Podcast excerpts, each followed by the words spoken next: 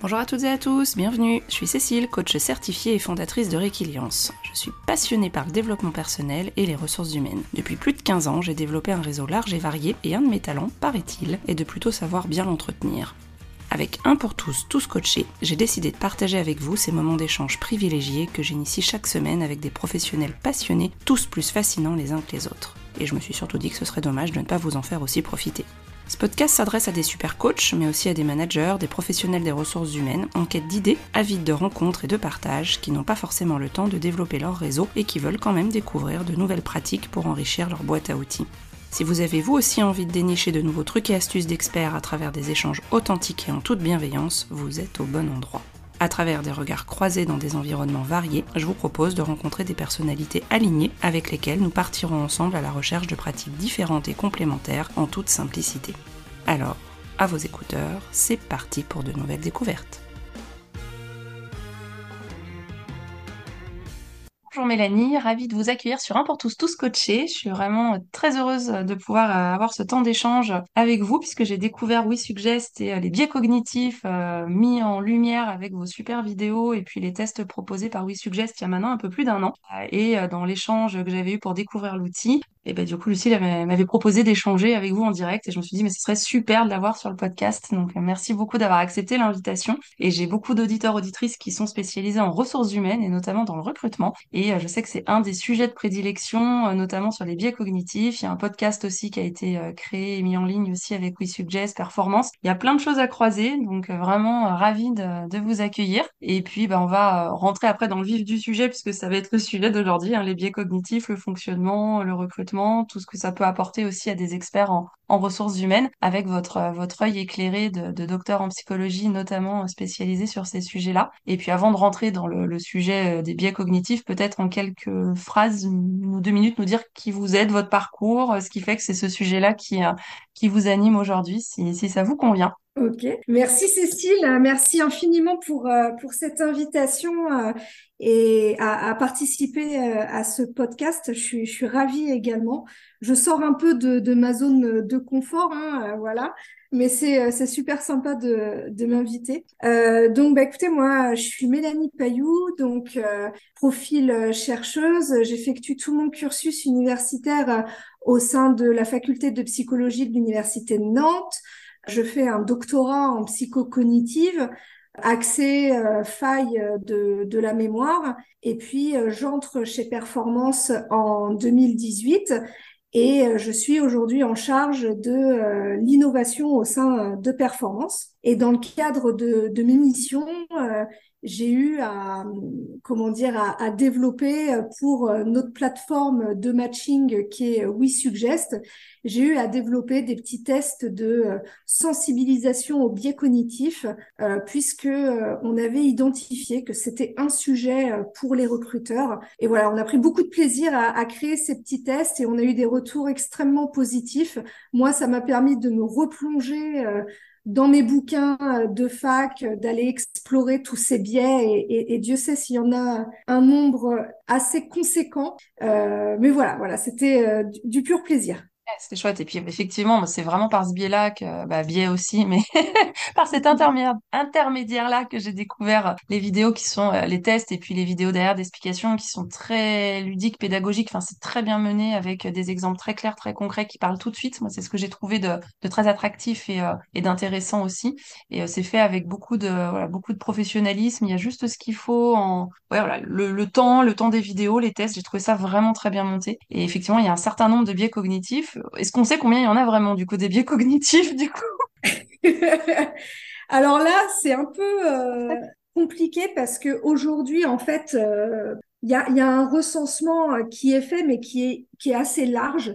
On va dire qu'il y en a entre 200 et 300. En tout cas, il y en a autour de 200 qui sont recensés par des, des chercheurs. Et ces biais-là, bah forcément, ils ont à la fois des impacts qui peuvent être euh, positifs et à la fois des impacts qui ont euh, qui, qui impactent négativement en fait nos, nos prises de décision. Et notamment dans des contextes de, de recrutement, bah, ça peut avoir des, des, des effets assez néfastes. Quoi. Et si on rentre vraiment dans le vif du sujet, un biais cognitif, parce que là on en parle, vous êtes experte dans le domaine, moi c'est des choses dont j'ai vraiment entendu parler aussi, j'ai sensibilisé beaucoup en psychosocial mes étudiants sur ces sujets-là.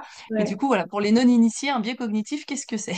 Ouais, revenons donc euh, aux bases et à l'essentiel. Effectivement, ça serait, c'est intéressant de, euh, comment dire, de, de, redéfinir, de redonner ce qu'est un biais cognitif et surtout ce qu'il n'est pas au final. Je trouve que c'est important de, de dire que finalement, tout être humain est soumis au biais cognitif et qu'un biais cognitif, c'est pas une pathologie mentale. Il y a rien de grave. Il y a absolument rien de grave. Au contraire, c'est euh, une caractéristique totalement inhérente au, à notre fonctionnement cérébral.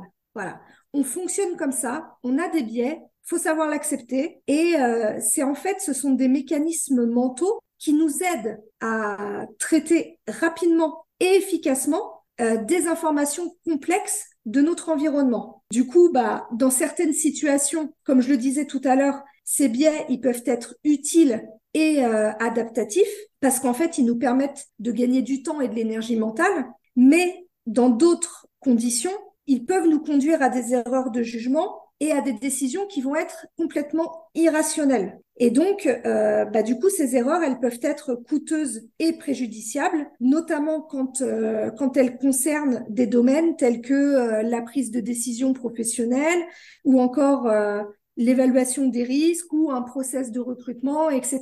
Quoi. Dans des environnements qui peuvent être euh, plus enclins à, en environnement professionnel, bien sûr personnel aussi.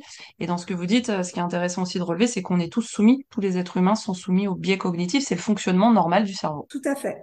Tout à fait, c'est le fonctionnement euh, normal de notre cerveau et même on peut identifier, comment dire, des différentes étapes du fonctionnement d'un biais, comment un biais euh, se, se, met euh, non pas en place, mais comment il, il fonctionne en fait ce, ce, biais cognitif. Si, si on pouvait donner un, un, espèce de fonctionnement généraliste, la première étape, ça va être la réception de l'information.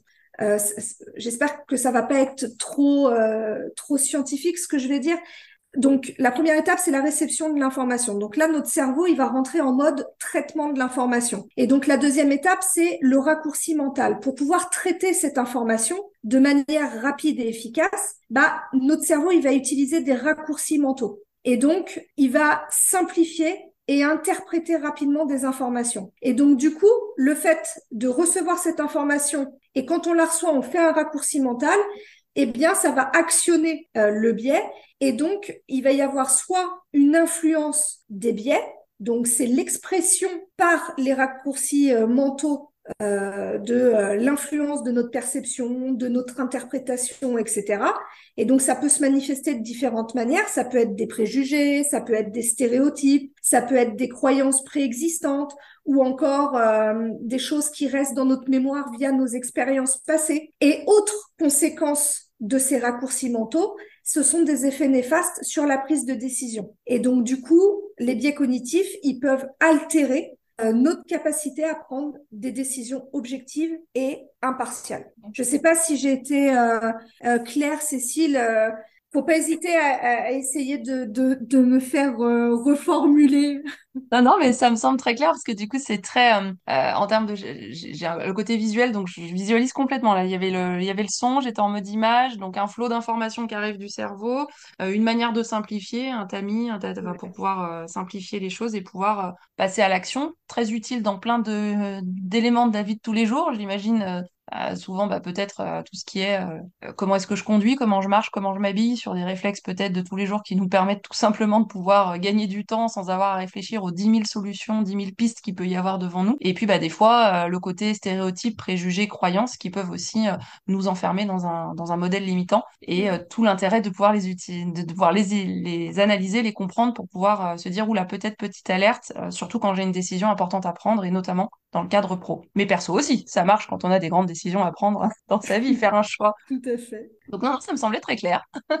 Forcément, bah, on va rentrer dans la sphère RH, recrutement, la sphère pro, euh, avec euh, tout le travail que, que vous avez mené avec WeSuggest. J'avais vu passer, je crois que ça date d'il y a deux, trois mois, euh, un baromètre, en tout cas une idée. Il y avait des, vous aviez mis en avant justement des biais. Il y a eu des choix parce que vous êtes arrivé au début. Enfin, les premiers tests que vous avez mis en avant, c'était, est-ce que ça a été les plus connus, est-ce que ça a été les, les plus faciles à expliquer Comment vous avez fait pour choisir finalement les biais les plus répandus? En RH et en, en recrutement notamment Alors en soi c'est, ça n'a pas été un, choix facile. Ce qu'on a essayé de faire, c'était de, bah déjà de parler avec euh, nos clients, nos RH, pour identifier avec eux, euh, en les faisant parler, les biais qu'ils étaient les plus à même de d'actionner ou de rencontrer dans le cadre de leur pratique. Et donc, euh, effectivement, euh, là, euh, je pourrais passer mon temps à vous énumérer euh, pléthore d'exemples. Et puis en plus, comme je disais tout à l'heure, il y a entre 200 et 300 biais, donc oui.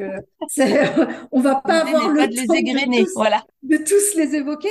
Mais j'ai quand même quelques exemples à, à vous proposer, et, et, notamment par exemple le, le biais d'ancrage. Donc le biais d'ancrage, eh bien, si je me mets dans la peau d'un recruteur RH, bah, ça va être ma difficulté à me défaire de ma première impression. Donc, par exemple, je vais lire un, un CV où, euh, où je vais être dans, dans, dans les premières minutes d'un entretien. Eh bien, il va être compliqué pour euh, mon cerveau, si je puis parler ainsi, de me défaire de mon ressenti lors des premières secondes, qu'il soit positif ou négatif.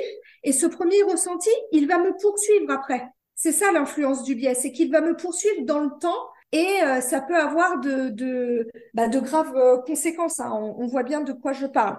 Le deuxième biais que, euh, je voudrais évoquer ici, c'est l'effet de halo. Et donc, cet effet de halo, il est aussi hyper courant en, en, recrutement. Et donc, ce biais, il consiste à généraliser une seule et unique caractéristique d'un candidat à l'ensemble de celles-ci. Et donc, ça veut dire que typiquement, euh, bon, c'est pas très cool ce que je vais dire, mais un candidat qui, aurait une belle apparence euh, physique, bien typiquement, il va être euh, perçu comme plus compétent qu'un autre candidat qui aurait une présentation moins soignée. Donc bon, là je donne deux exemples. Il y en a évidemment bien d'autres. Et, euh, et là je peux vous renvoyer à comment dire au podcast Histoire de recruteurs euh, que, que l'on a créé pour euh, WeSuggest. Donc c'est notre deuxième saison et euh, qui est consacrée justement au biais cognitif. Et donc à travers ce podcast, ce qui est hyper intéressant, c'est qu'on a fait intervenir des, des professionnels du recrutement et qui nous partagent des, euh, des, anecdotes et leurs conseils euh, pour réduire l'influence des biais cognitifs parce que du coup, ils nous partagent des, expériences qu'ils ont réellement vécues sur des, des, contextes de recrutement en lien avec euh, les biais cognitifs. Et là, c'est vraiment intéressant parce que vous êtes au cœur des pratiques sur cette thématique. Clairement, oui, c'est un, super podcast, moi, que je conseille bah, aux personnes qui nous écoutent, puisqu'on a vraiment un, large panel de RH, de recruteurs, entre autres. Euh, bah, par mon parcours, mon ancien parcours, je sais qu'il y a beaucoup de personnes qui écoutent et qui recrutent et qui sont encore amenées à recruter aujourd'hui. Et c'est euh, excellent, de, du coup, d'entendre euh, du, côté pratico-pratique de, de, de, vécu. Euh, quand on a été amené à recruter, moi, j'ai été amené à recruter pendant plus de dix ans, et même encore maintenant, je continue à recruter en moindre volumétrie, mais c'est un vrai, vrai sujet. Euh, et c'est euh, se dire oui bah voilà déjà je suis pas seule. Ah tiens ce biais-là il me parle. À quel moment est-ce que j'ai pu le mettre en pratique aussi dans ma vie pro? Et qu'est-ce que je peux faire pour l'identifier euh, me prémunir aussi et pouvoir euh, assurer aussi le meilleur recrutement possible derrière en, en ricochet, euh, tout simplement en, étant attentif à, ces biais-là. Il y avait aussi, c'est souvent on entend dire euh, le recrutement, mais c'est de l'intuition, c'est ça quoi, je le sens, je le sens, je le sens pas. Bah oui, mais c'est quoi, je le sens, je le sens pas? C'est quoi qu'on met derrière? C'est quoi ces biais cognitifs? Qu'est-ce qui fait que euh, finalement je fais un choix? Est-ce que j'ai fait le bon choix? Est-ce que je me suis laissé influencer par les raccourcis du cerveau et finalement peut-être des préjugés, des stéréotypes ou les fameux biais dont vous avez parlé là juste avant? Ouais, tout à fait, ouais. C'est c'est compliqué hein, cette question de de l'intuition parce qu'il y a quelque chose quand même qui est palpable pour euh, tout un chacun. C'est naturel hein, d'avoir euh, des intuitions, d'avoir des ressentiments comme ça, mais euh, je dirais tout l'enjeu, c'est de challenger sans cesse son, son intuition en fait. Euh, c'est de la mettre à l'épreuve et, euh, et, de ne pas la suivre aveuglément en fait, pour pouvoir mettre comment dire, plusieurs cordes à son arc et finalement être plutôt dans une démarche de vérification de l'intuition et non pas de suivre l'intuition. C'est subtil, mais c'est important parce que du coup, la nuance, Mais, elle est, elle est fine, mais en recrutement, elle permet vraiment de, de pouvoir euh, confirmer ou infirmer, mais en étant tout conscient des biais qui peuvent impacter. Et ce que j'apprécie aussi, ce que, ce qui m'a beaucoup plu sur la plateforme WeSuggest, c'est aussi qu'il y a les, les tests pour savoir à quel biais on est plus ou moins sensible. Il y a euh, quelques questions et ça permet du coup de se dire, ah bah là, oui, je suis plus sensible, moins sensible, avoir un effet un peu euh, préventif, warning. Euh, au- au-delà du côté ludique et, et sympa des questions, il y a le, le, le compte-rendu et l'explication derrière avec vos, vos vidéos. Et c'est vrai que ça peut permettre de sensibiliser les recruteurs, les recruteuses aussi à- aux biais euh, sur lesquels ils sont plus sensibles que d'autres. Oui, c'est vrai que euh, la, la démarche qu'on a euh, effectuée sur, sur la plateforme WeSuggest à, à travers notre proposition de, de petits tests de sensibilisation au biais,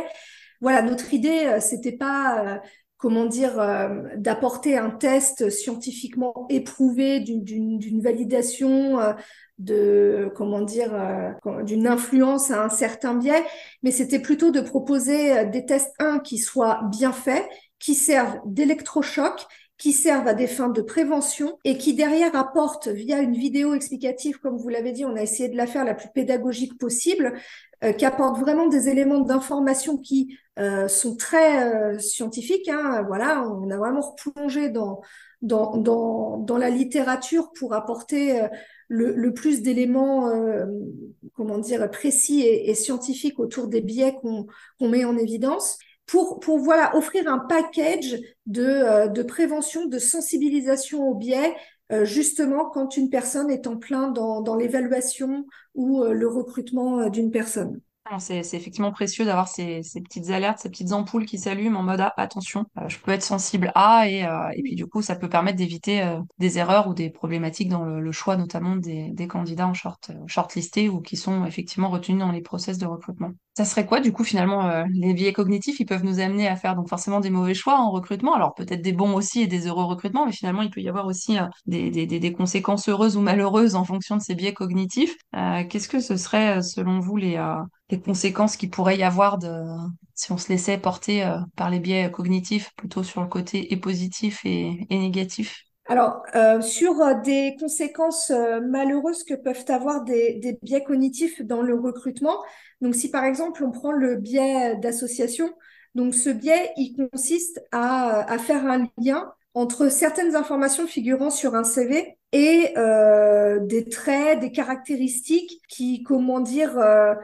sont, sont liées à l'individu. Donc, on, on, associe par exemple l'activité de faire euh, du basketball à une compétence, alors qu'en soi, c'est pas parce que je pratique un sport collectif que je vais nécessairement, dans le cadre de mes activités professionnelles, être dans la collaboration. Il faut savoir dissocier les choses.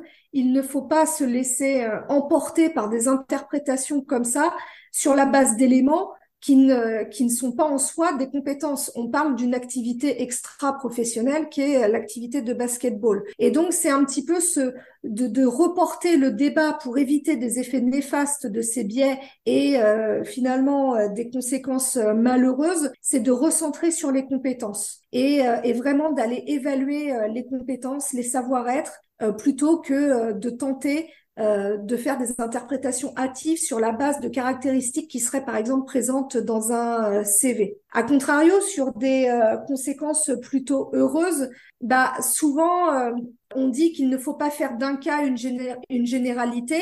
Donc là, c'est pour éviter des conséquences malheureuses, mais l'inverse est aussi possible. Parfois, bah, c'est le cas qui confirme la règle, et donc bah, ça va aussi dans les deux sens ça peut aussi effectivement être euh, au service d'eux et voilà. ça peut permettre effectivement de, aussi d'avoir des, des recrutements heureux. J'aime bien aussi la notion de, de, lien que vous faites avec les compétences parce que c'est euh, c'est un vrai sujet aussi sur WeSuggest avec le côté euh, soft skills, comportement, euh, adéquation, enfin aussi en termes de, de, de, de, de profil de poste, de type de poste que vous proposez aussi et c'est euh, effectivement des, des vrais sujets, euh, notamment dans le domaine du recrutement en ce moment, c'est euh, plus qu'à la mode donc c'est chouette de pouvoir effectivement avoir cet apport-là. D'un point de vue scientifique, donc j'ai entendu tout à l'heure que vous aviez replongé dans les cours de psycho, les différents ouais. courants en pensée.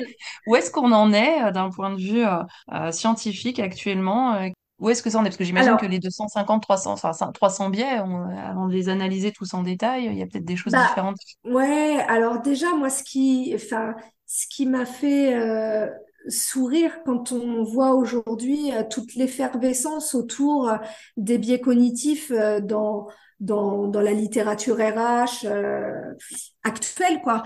Bah, ce qui, ce qui nous fait sourire, c'est que ce sont des choses que l'on voit de manière assez euh, euh, isolée dans nos cours de psycho quand on suit un, un cursus d'études en, en, psychologie classique. Et, euh, et donc finalement, la littérature autour des biais, elle date vraiment des années 70-80 euh, et euh, elle se concentre uniquement, enfin principalement, je dirais, euh, sur la recherche scientifique en psychocognitive et en psychosocial. Et, euh, et voilà, ça fait déjà des plusieurs décennies que qu'il y a des travaux sur sur les biais. Alors après, on peut on peut relever les les deux auteurs qui qui comment dire ont permis la connaissance à, à, tout à chacun des biais, donc Tversky et, et Kahneman qu'on travaillait sur euh, les, les, biais de jugement et qu'on qu permis d'asseoir des bases sur euh, la compréhension, je dirais, moderne euh, du, du, phénomène des biais cognitifs. Et donc finalement, c'est principalement euh, leur recherche et, et, leur livre qui, qui est sorti qui ont fortement influencé et ouvert la voie à d'autres études sur les biais cognitifs. Et voilà, et aujourd'hui, euh, les recherches euh, sont dans la continuité de ces travaux qui datent maintenant euh, des années 70-80. Et c'est pour cette raison finalement que euh, les biais aujourd'hui, enfin, j'ai envie de dire la banque des biais continue de grossir parce que euh, il y a aussi les, les, les études en, en neurosciences. Hein. Il n'y a pas que la psychocognitive et sociale, il y a aussi l'apport des neurosciences qui permet également euh, bah, de, de, découvrir de, de, nouveaux biais. Quoi. Si, si, je peux me permettre un complément par rapport à, à ma présentation en début de podcast, je ne vais pas prétendre être une experte des biais tant il y en a. Et euh, étant euh, chaque docteur en, en psycho peut-être un spécialiste en soi d'un seul biais, euh, finalement, quand on est un, chercheur, on est, euh, comment dire, spécialiste d'un grain de sable dans une dune. J'aime bien cette euh, métaphore. On peut pas prétendre être expert de tout, mais on peut, on peut apporter un, éclairage avec nos connaissances. Ouais, une jolie, image aussi qui met en lumière toute, la complexité. C'est un, petit, petite chose dans un grand tout, mais à la fois, cette petite chose, elle est très importante et précieuse et il y a, y a plein de choses à, à dire autour avec des études et de la documentation aussi, des recherches euh, qui sont euh, qui sont menées en, en psycho et pas que. Hein, J'entends bien l'apport des neurosciences aussi et, et mm. d'autres euh, d'autres apports scientifiques. Et du coup, bah, pour un recruteur, avoir connaissance de ces biais, qu'est-ce que qu'est-ce que ça permettrait Comment on pourrait résumer en fait euh, Comment on pourrait inciter les recruteurs à aller un petit peu se, se challenger pour découvrir leurs biais euh, leurs biais principaux auxquels ils sont soumis? C'est quels sont les apports pour euh, pour eux selon vous? Je sais pas combien je pourrais vous donner d'apports. Je vais commencer. On va commencer par un premier qui est quand même assez classique. Voilà la connaissance de ce biais de ces biais cognitifs. Donc, bah, forcément, c'est un atout précieux. On ne pourra jamais éradiquer les biais. En revanche, on peut en atténuer les effets par une meilleure connaissance. Donc, mm. atténuer ces effets, notamment pour euh, avoir des prises de décision qui vont être plus objectives. En, en, ayant conscience de ses propres biais, on va pouvoir prendre des décisions qui sont plus objectives, qui sont plus équitables, et euh, on va pouvoir remettre en question nos jugements et euh, s'efforcer de prendre en compte et d'identifier, de prendre en compte et d'identifier des critères qui sont objectifs et pertinents. Deuxième élément, donc je le disais euh, à l'instant, on peut pas effacer les biais cognitifs. En revanche, on a on a le pouvoir de pouvoir en atténuer les effets. Enfin, si on sait par exemple qu'on a une tendance à préférer des candidats qui seraient euh, euh, comment dire très proches de nous-mêmes, bah ouais, ça nous rassure. Ah, il me ressemble euh, chouette, on va bien s'entendre, tout va bien se passer. Si on sait qu'on est sensible à ça, ben on peut se forcer à se concentrer sur les compétences et les qualifications objectives plutôt que d'aller sur les similitudes entre la personne et moi-même. Voilà, c'est connaître le biais, le, le définir, mettre des exemples dessus et se dire comment je fais pour le contrer, quels sont mes critères, quels sont les moyens que je peux mettre en place pour m'éviter d'aller là-dedans, typiquement. Ah ouais, ça permet de pouvoir euh, utiliser les biais à bon escient et pouvoir se les approprier pour pouvoir euh, justement identifier les, les, fameuses compétences dont on parlait tout à l'heure aussi, les complémentarités, hyper intéressant d'un point de vue managérial, gestion d'équipe aussi, au-delà du recrutement, c'est une vraie réflexion globale sur euh, les complémentarités entre les différents équipiers euh, entre les, avec le système managérial également. Enfin, il y a certainement aussi des, Ouais. des croisements Ouais. à, à faire avec d'autres outils puis, euh, RH. et puis euh, je, je rebondis sur ce que vous dites. Si on prend aussi à, à, à l'échelle d'un d'un service euh, RH et à l'échelle d'une entreprise, connaître les biais cognitifs et aller vers une politique, enfin, si je puis parler ainsi, une politique autour de, de la sensibilisation, de la connaissance des biais cognitifs dans, dans ce type de service, bah, c'est aussi promouvoir finalement la diversité et l'inclusion. Parce Mm. que bah euh, on peut on peut travailler avec le service à à promouvoir activement la diversité et l'inclusion. Du coup en évaluant les candidats de manière beaucoup plus équitable en éliminant les préjugés injustes et euh, du coup on, on offre des opportunités égales à tous les candidats. Et, et je prends je prends l'exemple du CV souvent on dit euh, euh, il faut enlever euh, la photo et le prénom euh, du CV bah oui, pourquoi pas, vous allez enlever euh, quelques stéréotypes, quelques biais, mais pas tous. Parce que Mm. euh, si je vois que la personne, elle a fait Harvard et que moi aussi j'ai fait Harvard, ah bah c'est comme moi et je commence à activer un biais et euh, etc etc. Donc ça n'enlève pas tous les biais euh, d'enlever juste une photo et, et et un nom sur un CV.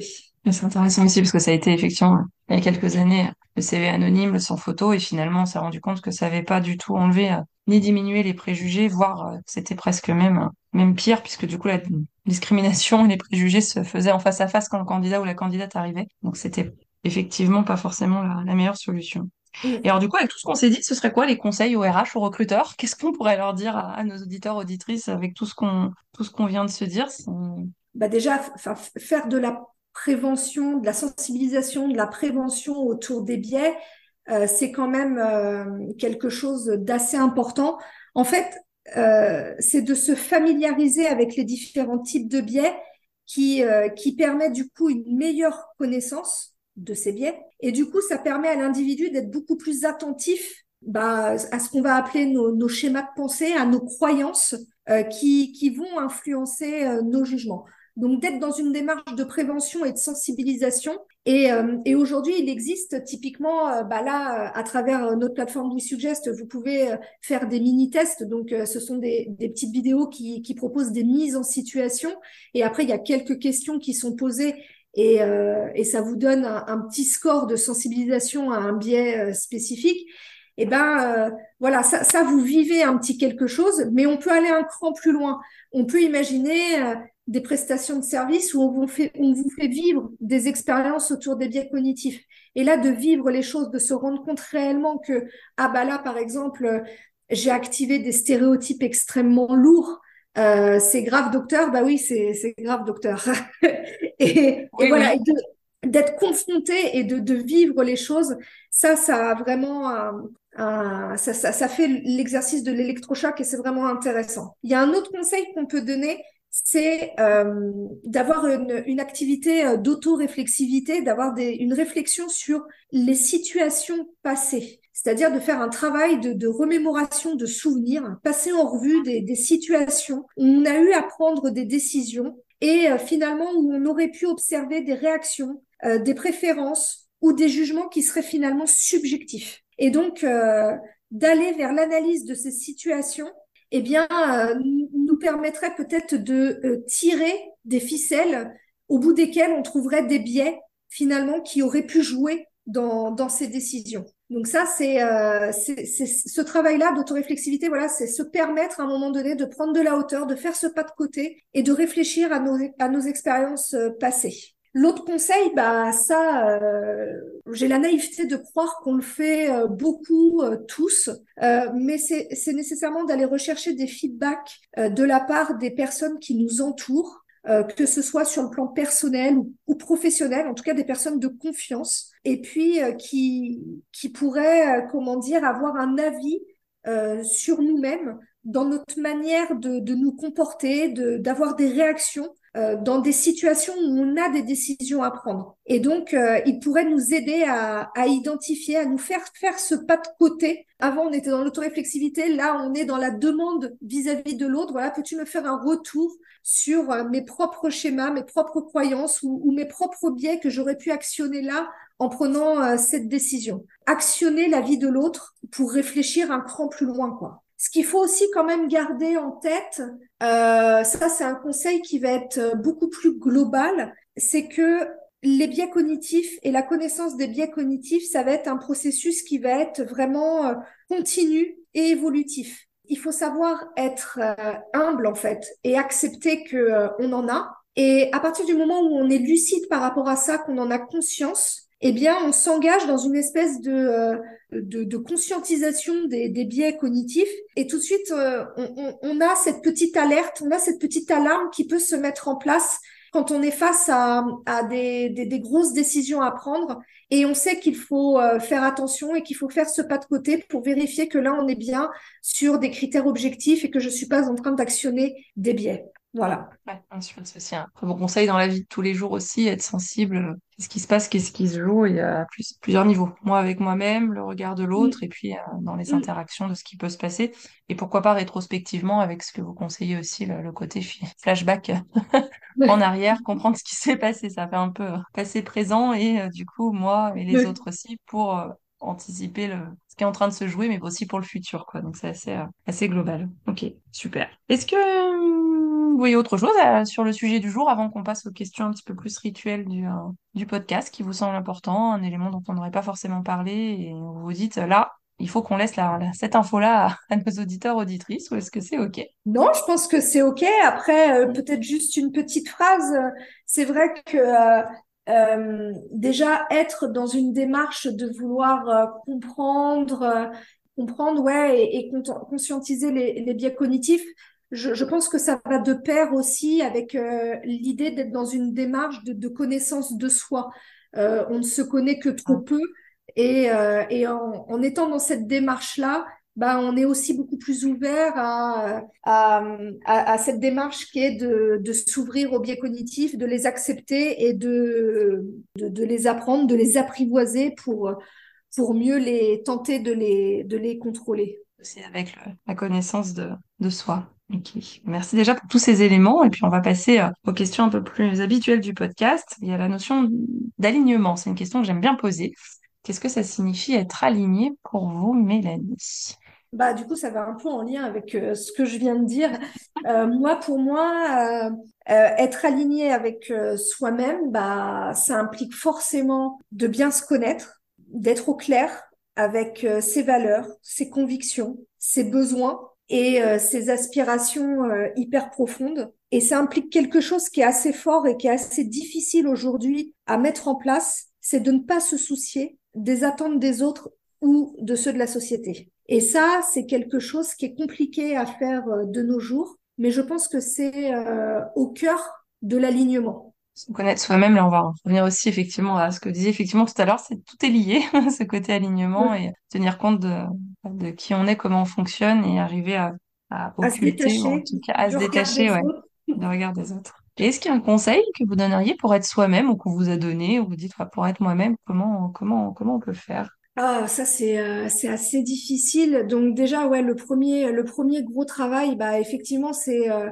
de trouver des, des, des, stratégies euh, pour, euh, pour se détacher du regard euh, des autres. Et ensuite, il y a tout un autre travail qui consiste à, à, à s'accepter tel que l'on est, euh, accepter notre singularité. Et, euh, et dans l'éventualité où il y a des choses qui, euh, qui ne nous conviendraient pas chez nous, par exemple, je vais donner un exemple, mais j'espère que c'est pas vrai pour moi, je pense pas. Mais imaginons que je sois quelqu'un qui communique de manière cinglante et, euh, et que c'est ma manière d'être, c'est un fait, c'est comme ça. Euh, on peut pas, on peut pas le nier, voilà. Mais ça me convient pas. Donc bah du coup c'est compliqué, je suis pas alignée. Euh, ça me convient pas. Il y a une forme d'incongruence entre euh, ce que je vise être et ce que je suis réellement.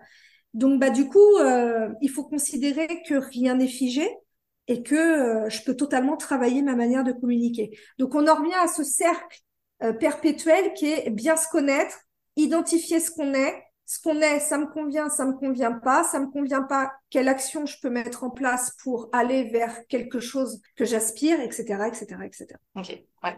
Conscience, savoir ce qu'on a envie de bouger ou pas, on peut décider aussi. Euh, c'est un trait de caractère qui nous convient, mais si ça nous convient pas, c'est qu'est-ce que je mets en place pour, euh, pour le faire bouger et, pour avancer. Super.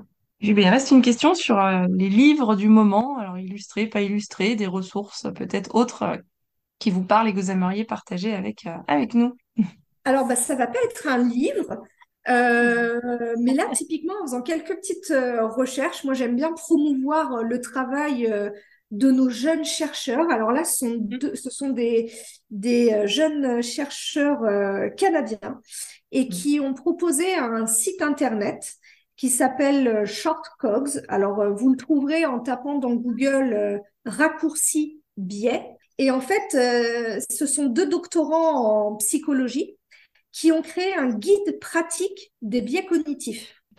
Et ce site, c'est vraiment une mine d'or. Euh, je le connaissais pas et je l'ai découvert.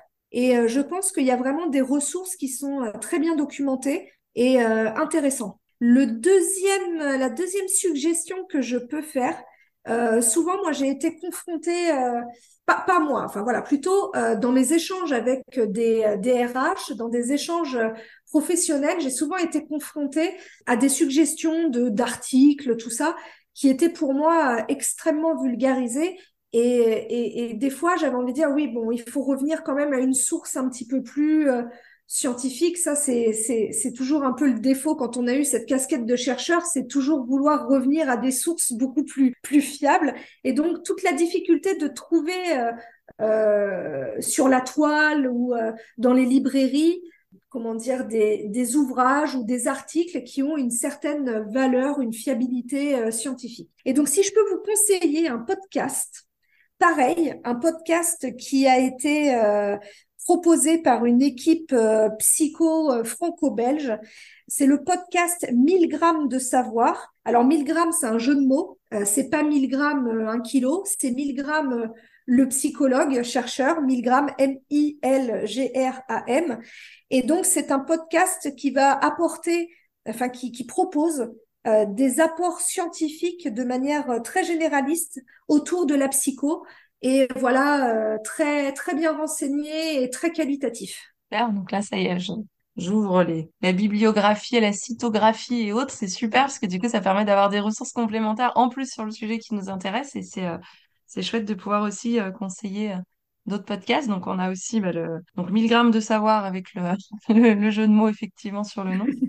euh, et puis, bah, bien sûr, le, le podcast aussi d'où il suggeste. Enfin, vraiment, c'est des. Euh, ouais, histoire de recruteur. Ouais, histoire de recruteur. On est sur, euh, sur du témoignage aussi, ouais, du, du, cas, du cas vécu terrain. Et je trouve que c'est tout, le, tout ce côté aussi bien euh, entre les deux podcasts. Je trouve que c'est l'univers aussi, le côté scientifique et le côté bah, pratico-pratique terrain. Qu'est-ce qui s'est passé? Qu'est-ce qu'on en fait? Et comment on le vit au quotidien? Donc, je trouve que c'est assez, assez chouette. Et puis, le guide pratique, super, je connaissais pas non plus, donc je mettrai le lien pour nos auditeurs et auditrices. Bah, ravi, ravi. J'espère que ça plaira à vos auditeurs. Merci pour toute cette euh, cet échange, cette préparation aussi en amont. C'était vraiment chouette de pouvoir faire un épisode dédié euh, au biais cognitif et puis avec votre euh, expérience, expertise, savoir, capacité à transmettre, à expliquer aussi des choses qu'on vit tous les jours, puisque on n'en serait pas là si on n'avait pas nos biais cognitifs. et à la fois, c'est en être conscient et, avoir des trucs et astuces aussi pour les repérer et être aussi attentif. et, pour le, public qui nous écoute, que ce soit des RH ou des coachs, euh, je suis persuadée que ça leur a apporté euh, beaucoup, beaucoup d'infos. Donc vraiment un grand, grand, grand merci, Mélanie. Et puis, bah, je vais dire à très bientôt. Euh, j'espère à très bientôt pour peut-être d'autres épisodes ou d'autres sujets qui pourront plaire aussi à nos auditeurs et auditrices. Eh ben avec plaisir, Cécile. N'hésitez pas en tout cas. Merci beaucoup, Mélanie. Merci d'avoir écouté l'épisode jusqu'au bout. J'espère que l'échange vous a plu. N'hésitez pas à aller sur la page du podcast Un pour tous, tous coachés sur le site www.requiliance.fr. Je compte également sur vous pour déposer vos 5 étoiles et votre avis sur votre plateforme préférée d'écoute. Cela permettra à de nouvelles personnes de découvrir plus facilement le podcast et d'agrandir la communauté. Encore merci et à très vite pour de nouvelles aventures.